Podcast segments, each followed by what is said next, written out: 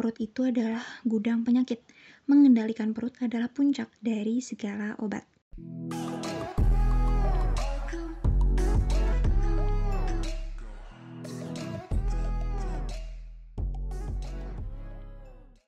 Assalamualaikum teman-teman, welcome back to podcast Laku Bercerita. So, today aku mau lanjut cerita tentang buku Nutrisi Surgawi Seven Colors Garden. Jadi ini part 2-nya ya.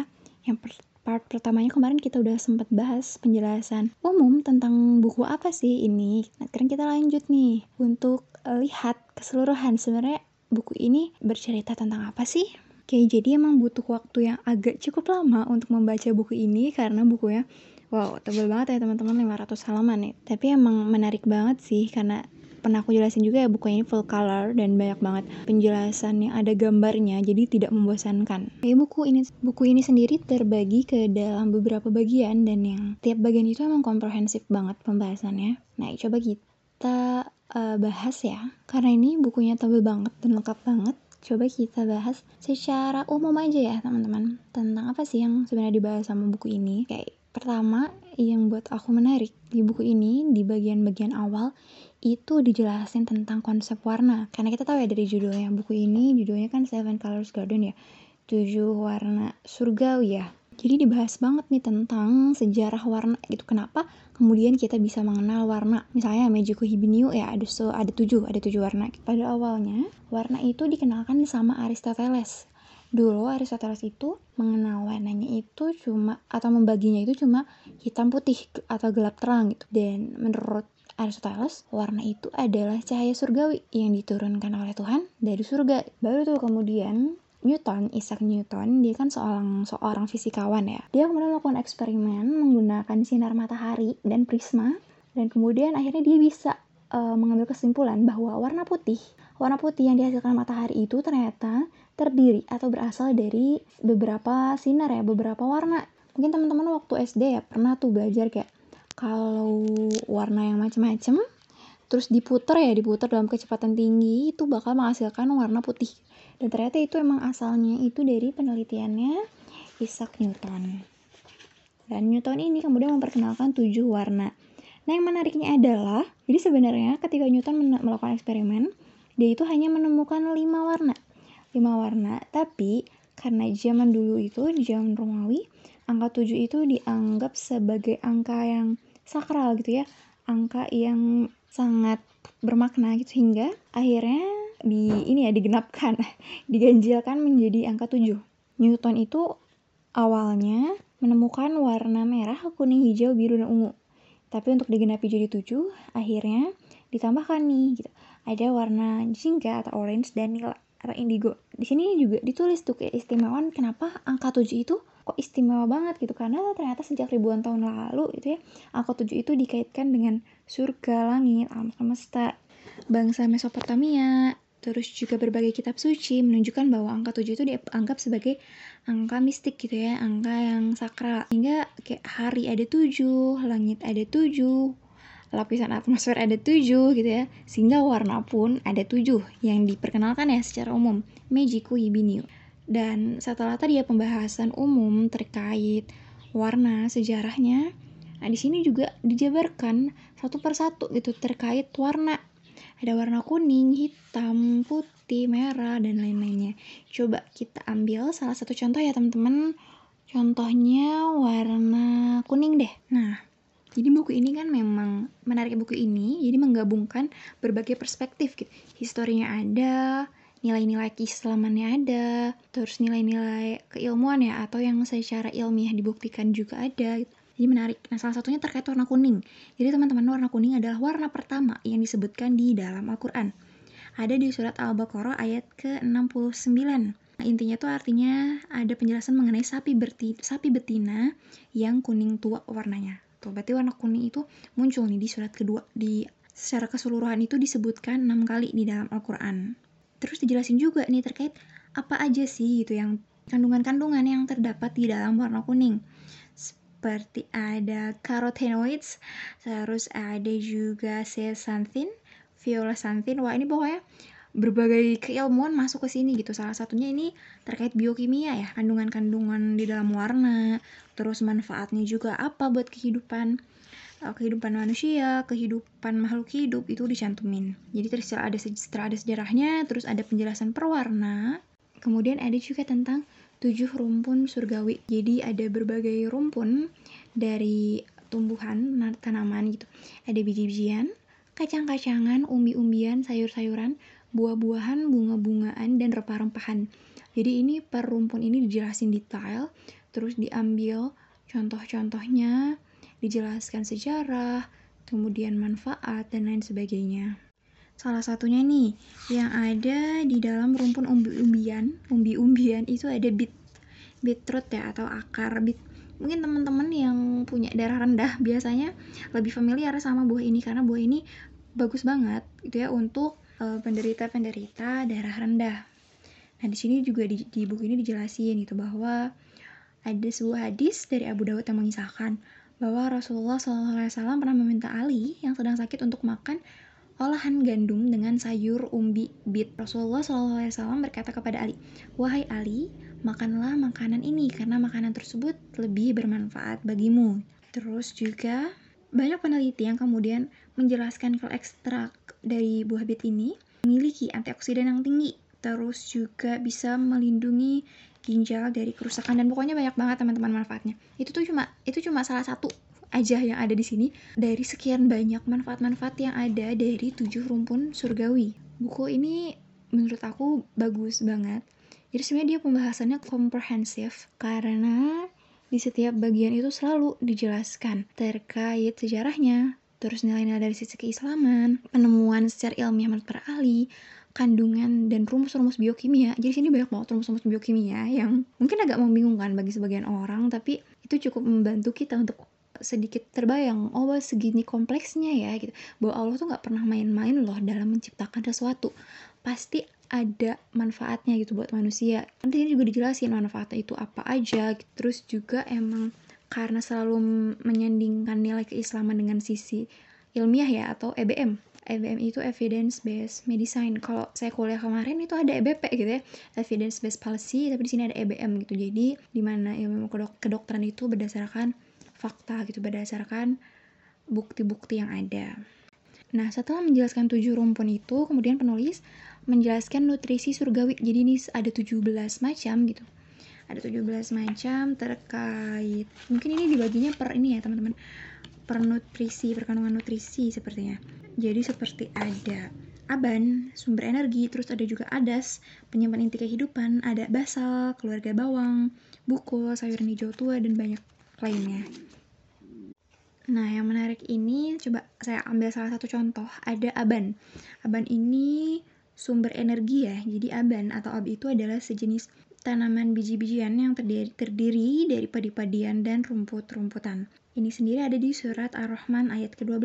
Nah, di sini dijelasin nih teman-teman tentang seberapa bermanfaatnya barley ya. Barley itu sejenis gandum, sejenis padi.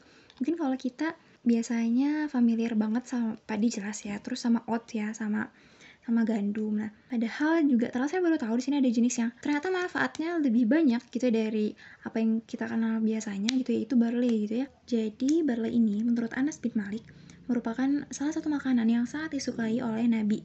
Aisyah juga ya, Aisyah istri Nabi juga menyarankan gitu untuk kita mengkonsumsi barley ini teman-teman.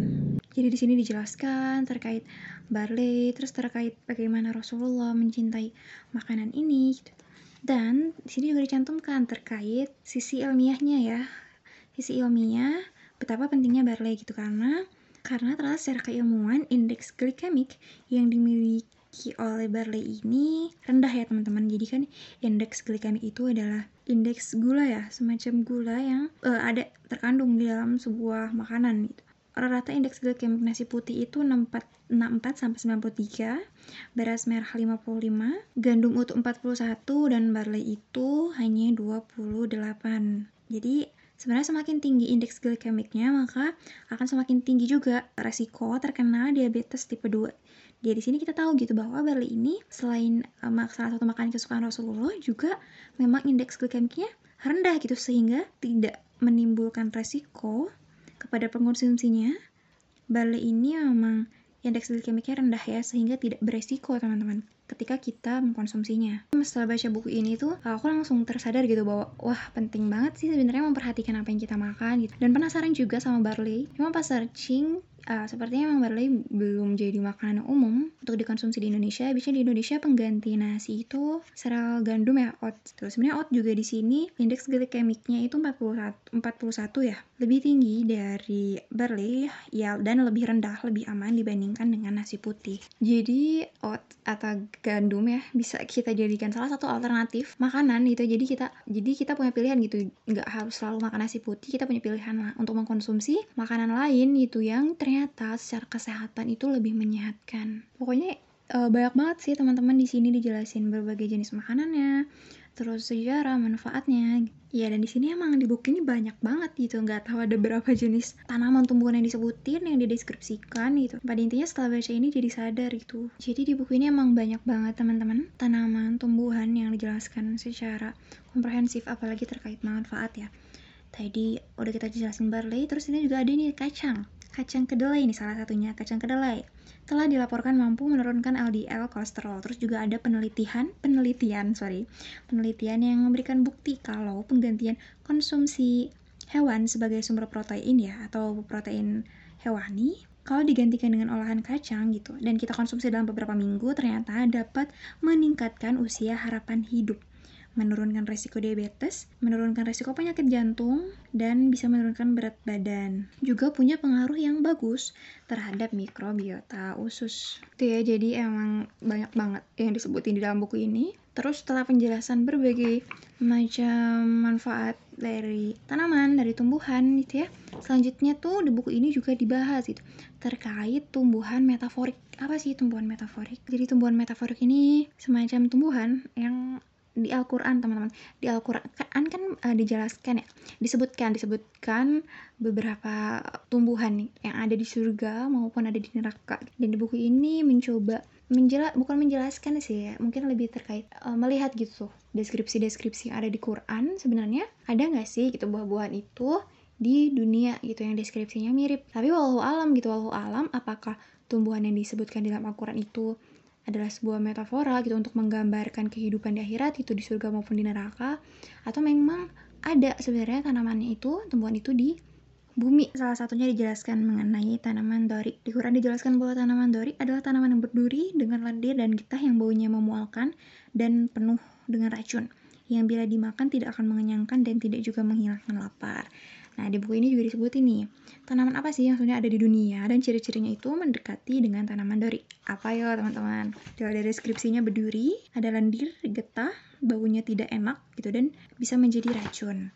Terus juga selain tanaman dori, ada juga tanaman zakum ya. Deskripsinya, tanaman zakum ini rasanya pahit, baunya busuk, dan getahnya mampu melukai kulit manusia ternyata uh, beberapa peneliti gitu ya melihat gitu bahwa tanaman euphorbia euphorbia di India yang ditemukan di India ini sangat mirip deskripsinya dengan tanaman zakum di mana rasanya sangat pahit memiliki racun dari getah yang mengelilingi tumbuhan tanamannya gitu dan ini pun spesiesnya banyak banget. Jadi dia mirip-mirip kaktus gitu ya teman-teman. Jadi kandidat utama itu ya sebagai pohon zakum itu ialah tapi ya walau alam ya teman-teman. Gitu. karena ini tumbuhan metaforik gitu kita nggak tahu apakah bisa jadi gitu ya tumbuhan yang kita temuin itu uh, ternyata menjadi lambang gitu ya lambang tumbuhan akhirat atau mungkin justru tumbuhan itu juga sebagai lambang yang tidak bisa kita temukan di bumi dan hanya ada di akhirat nanti Nah, buat aku yang paling menarik itu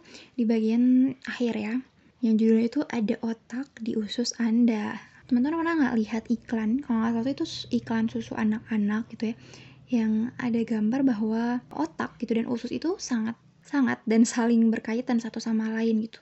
Jadi ada hubungan keterkaitan yang dinamakan good brain connection. Salah satu yang paling mudah itu kita amatin lah kita bisa ambil contoh dari orang-orang yang terkena penyakit gemuk atau obesitas gitu.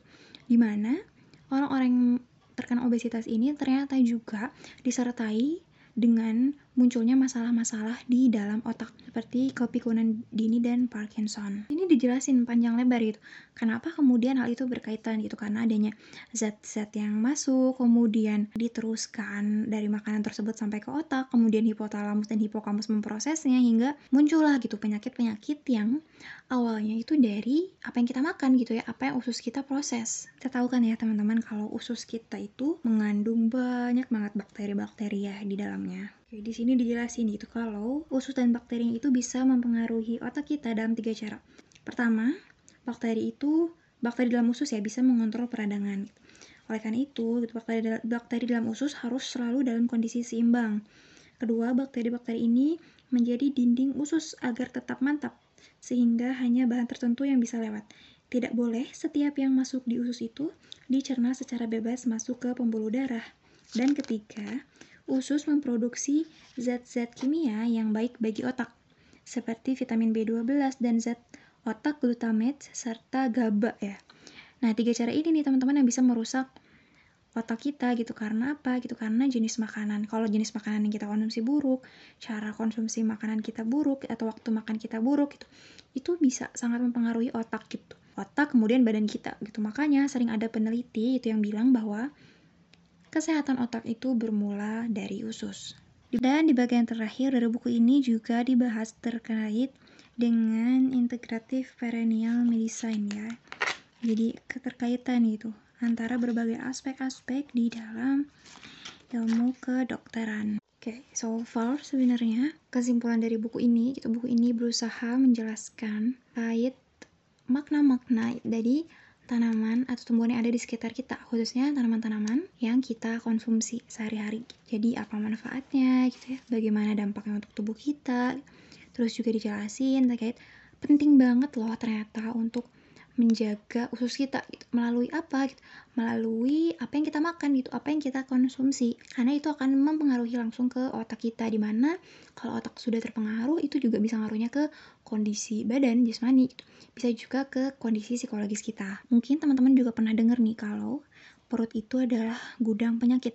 Mengendalikan perut adalah puncak dari segala obat. Bahkan beberapa ahli atau beberapa ahli atau farmakolog juga uh, menyebutkan kalau obat di masa depan itu adalah makanan. The future of drugs are nutrition.